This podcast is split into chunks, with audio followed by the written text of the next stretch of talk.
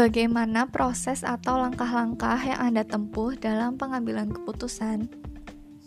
Sebelum melakukan langkah-langkah pengambilan keputusan, terlebih dahulu menentukan keputusan seperti apa yang akan Anda ambil, siapa yang mengambil keputusan, dan jenis keputusannya. Pada saat pengambilan keputusan, keputusan yang diambil haruslah mempertimbangkan sumber daya dan tujuan serta sasaran yang akan diraih. Sumber daya yang dimaksud adalah orang-orang yakni para pekerja, waktu dan juga uang. Saat mengambil keputusan juga harus mempertimbangkan risiko dari keputusan yang diambil agar dapat menanggulangi kerugiannya. Siapa yang mengambil keputusan? Keputusan yang diambil merupakan keputusan kelompok berdasarkan pada kesepakatan bersama. Namun, keputusan paling akhir akan diputuskan oleh manajer dengan mempertimbangkan keputusan kelompok dan mempertimbangkan apakah keputusan yang akan diambil merupakan keputusan terbaik untuk memaksimalkan pendapatan dan penjualan. Keputusan yang diambil oleh satu orang memang dapat diputuskan dengan cepat, akan tetapi belum tentu keputusan tersebut efektif. Sementara, keputusan yang diambil oleh lebih dari satu orang atau keputusan kelompok mungkin bekerja lebih baik daripada keputusan yang diambil oleh satu orang karena terdapat banyak perspektif untuk mengambil keputusan, sehingga dapat dipilih keputusan yang paling tepat. Kemudian ada jenis keputusan. Keputusan yang diambil merupakan keputusan yang tidak terprogram. Keputusan tidak terprogram merupakan keputusan yang tidak dapat dibuat dengan mengacu pada suatu aturan. Keputusan tidak terprogram ini berkaitan dengan pembuatan keputusan atas masalah-masalah yang tidak biasa dan terdapat konsekuensi bagi organisasi. Keputusan ini juga membutuhkan perencanaan strategis. Contohnya adalah penerapan protokol kesehatan di masa pandemi COVID-19 dan aturan-aturan mengenai work from home atau work from office.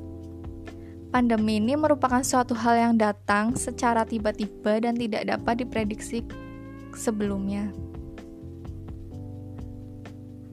Keputusan yang diambil juga merupakan keputusan reaktif. Ketika sebuah masalah sudah terlanjur terjadi, maka keputusan reaktif yang akan dibuat oleh sebuah perusahaan. Pada saat pembuatan keputusan ini juga sangat penting adanya pengaturan waktu supaya cepat untuk menangani serta mencegah sebuah masalah. Contohnya adalah penerapan protokol kesehatan di masa pandemi COVID-19 yang diterapkan oleh para perusahaan media di kantor mereka. Keputusan tersebut merupakan keputusan yang dibuat setelah terjadinya wabah pandemi COVID-19 sebagai bentuk pencegahan terjadinya penularan COVID-19. Nah, lalu langkah apa atau bagaimana proses pengambilan keputusan? Terdapat beberapa langkah dalam pengambilan keputusan. Dalam berbagai proses pengambilan keputusan, tentunya melibatkan adanya sebuah pengumpulan informasi dan evaluasi yang sesuai agar dapat menghasilkan sebuah keputusan yang efektif. Langkah yang pertama adalah identifikasi masalah mengidentifikasi atau mendefinisikan masalah merupakan langkah pertama yang perlu dilakukan untuk menentukan masalah yang akan dipecahkan. Dalam hal ini, masalah yang akan diidentifikasi adalah mengenai pandemi COVID-19. Perlu untuk mencari tahu tentang COVID-19 dan bagaimana langkah supaya tidak tertular COVID-19 namun pekerjaan tetap produktif. Hal-hal tersebut dilakukan agar dapat memecahkan permasalahan. Langkah yang kedua adalah menentukan tujuan. Tujuan yang diambil harus konkret dan jelas, supaya dapat memberikan sebuah keputusan yang efektif. Tujuan tersebut juga harus sesuai dengan masalah dan data yang ada. Misalnya, di kondisi pandemi COVID-19, banyak pekerja yang melakukan work from home dan banyak orang membutuhkan informasi mengenai COVID-19. Diharapkan radio dapat menjadi sumber informasi mengenai COVID-19 dan dapat menjadi media yang menemani para pekerja saat work from home. Maka, Heart Radio memiliki tujuan untuk meningkatkan jumlah pendengar sebanyak 50 orang setiap harinya dan diharapkan dapat terus meningkat. Heart Radio juga akan menargetkan supaya pendapatan tetap stabil. Selain itu, di kondisi pandemi COVID-19 ini, Heart Radio memiliki tujuan agar para pekerja tetap sehat supaya pekerjaan tidak terganggu. Langkah yang ketiga adalah mengembangkan solusi alternatif. Pada langkah ini, harus dapat menghasilkan berbagai solusi alternatif yang layak dijadikan sebagai solusi dalam sebuah masalah.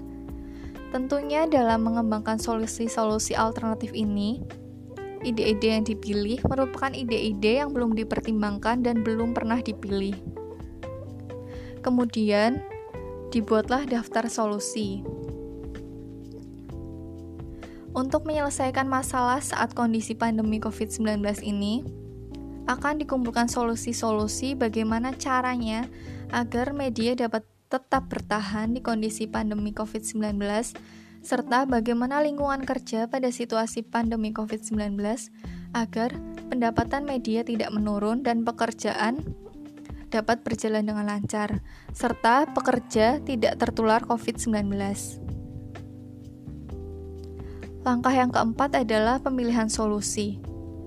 Setelah menemukan berbagai solusi alternatif, langkah selanjutnya adalah menyeleksi solusi tersebut. Pada tahap ini, memungkinkan adanya sebuah kombinasi dari satu solusi dengan solusi lainnya. Setelah proses diskusi dan akhirnya diputuskan untuk memilih solusi yang dianggap terbaik.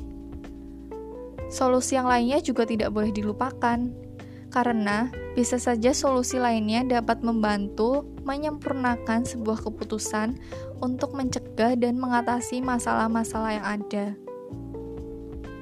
Pada tahap ini, akhirnya akan diputuskan solusi terbaik bagaimana caranya agar media dapat tetap bertahan di kondisi pandemi COVID-19, serta bagaimana lingkungan kerja pada situasi pandemi COVID-19 agar pendapatan media tidak menurun dan bekerja tidak tertular COVID-19. Keputusan yang akhirnya diambil tentu saja merupakan keputusan yang menguntungkan untuk berbagai pihak. Namun yang utama adalah menguntungkan bagi perusahaan. Langkah yang kelima adalah implementasi solusi. Setelah dirasa solusi yang diambil merupakan langkah yang tepat, maka tahap selanjutnya adalah penerapan dari solusi atau implementasi dari solusi tersebut ke dalam masalah. Tahap ini merupakan tahap yang penting karena sangat menentukan akan berarti atau tidaknya sebuah solusi yang sudah diambil.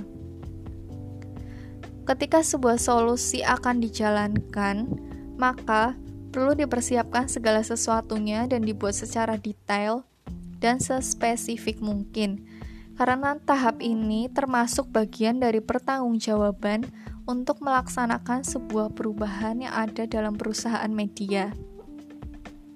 Di tahap ini, solusi terbaik yang sudah diputuskan sebelumnya yaitu solusi mengenai cara agar media dapat tetap bertahan di, di kondisi pandemi COVID-19, serta bagaimana lingkungan kerja pada situasi pandemi COVID-19 agar pendapatan media tidak menurun dan pekerja tidak tertular COVID-19 akhirnya diterapkan, kemudian akan dilihat apakah solusi tersebut bermanfaat atau tidak. Dan langkah yang terakhir atau langkah yang keenam yaitu memantau solusi yang sudah diimplementasikan. Proses pemantauan solusi harus memberikan umpan balik secara teratur agar dapat menilai kemajuannya untuk dapat meraih tujuan. Pada langkah ini, manajer juga harus memutuskan untuk melanjutkan atau mengakhiri solusi. Apabila solusi tidak berhasil, maka dapat menjadi masalah karena akan terjadi siklus proses pengambilan keputusan yang baru. Solusi mengenai cara agar media dapat tetap bertahan di kondisi pandemi COVID-19 serta bagaimana lingkungan kerja pada situasi pandemi COVID-19 agar pendapatan media tidak menurun dan pekerja tidak tertular COVID-19 yang sudah diterapkan akan dipantau terus-menerus secara teratur. Lalu, apa keputusan atau kebijakan yang Anda ambil agar media Anda bisa tetap bertahan dan berjalan?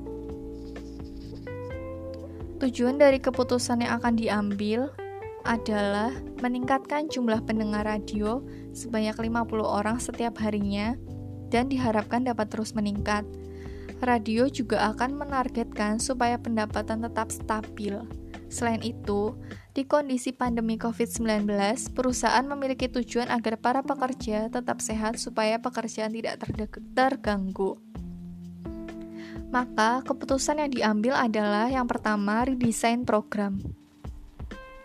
Dalam melakukan redesign program ini akan melakukan beberapa cara yaitu uh, memberikan informasi-informasi mengenai COVID-19. Tentu saja informasi tersebut merupakan informasi yang dapat dipastikan kebenarannya.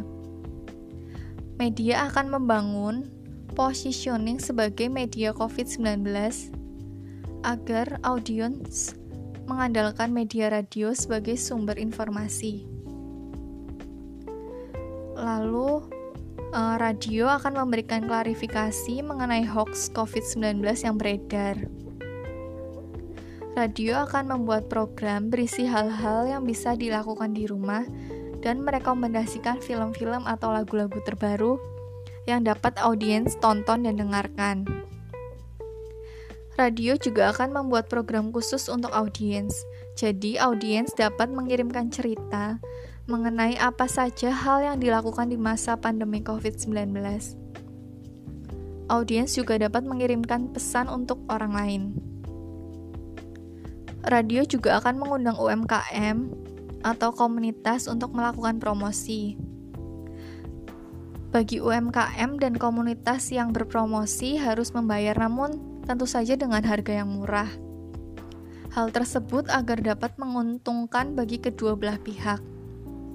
Radio akan mendapatkan keuntungan dalam bentuk materi, sedangkan keuntungan yang didapatkan UMKM atau komunitas yaitu UMKM atau komunitas tersebut dapat semakin dikenal oleh masyarakat luas.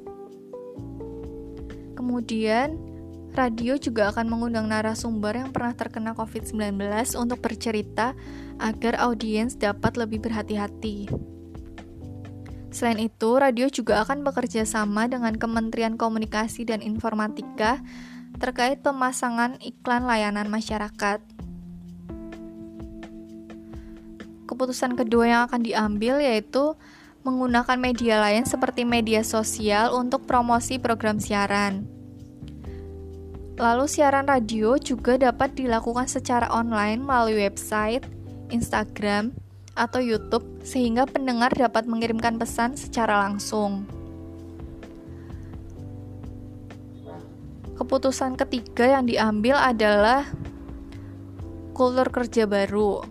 Kultur kerja baru yang dimaksud adalah pada saat work from office atau bekerja di kantor, diterapkan protokol kesehatan saat akan memasuki kantor, harus diukur suhu tubuhnya. Saat keluar masuk kantor, pekerja juga harus selalu mencuci tangan.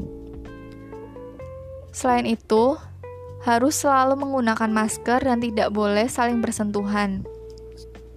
Diterapkan pula sistem kerja baru, yaitu tiga hari bekerja di kantor dan tiga hari work from home. Tetapi, setiap pekerja memiliki hari masuk yang berbeda-beda dan diberlakukan sistem shift. Keputusan keempat yaitu reorganisasi supaya pekerjaan lebih efektif. Keputusan kelima adalah restrukturasi anggaran. Keputusan keenam, komunikasi yang terjalin antara pekerja dan komunikasi antara atasan dengan bawahan harus intens dan jelas supaya tidak terjadi kesalahan terutama pada saat work from home. Keputusan terakhir yang akan diambil adalah mempertahankan citra baik radio di mata audiens, klien, dan stakeholder supaya radio ini memiliki citra yang baik dan investor lama tetap bertahan serta investor baru dapat tertarik untuk melakukan investasi. Perlu juga untuk melakukan pendekatan diri kepada investor. Terima kasih.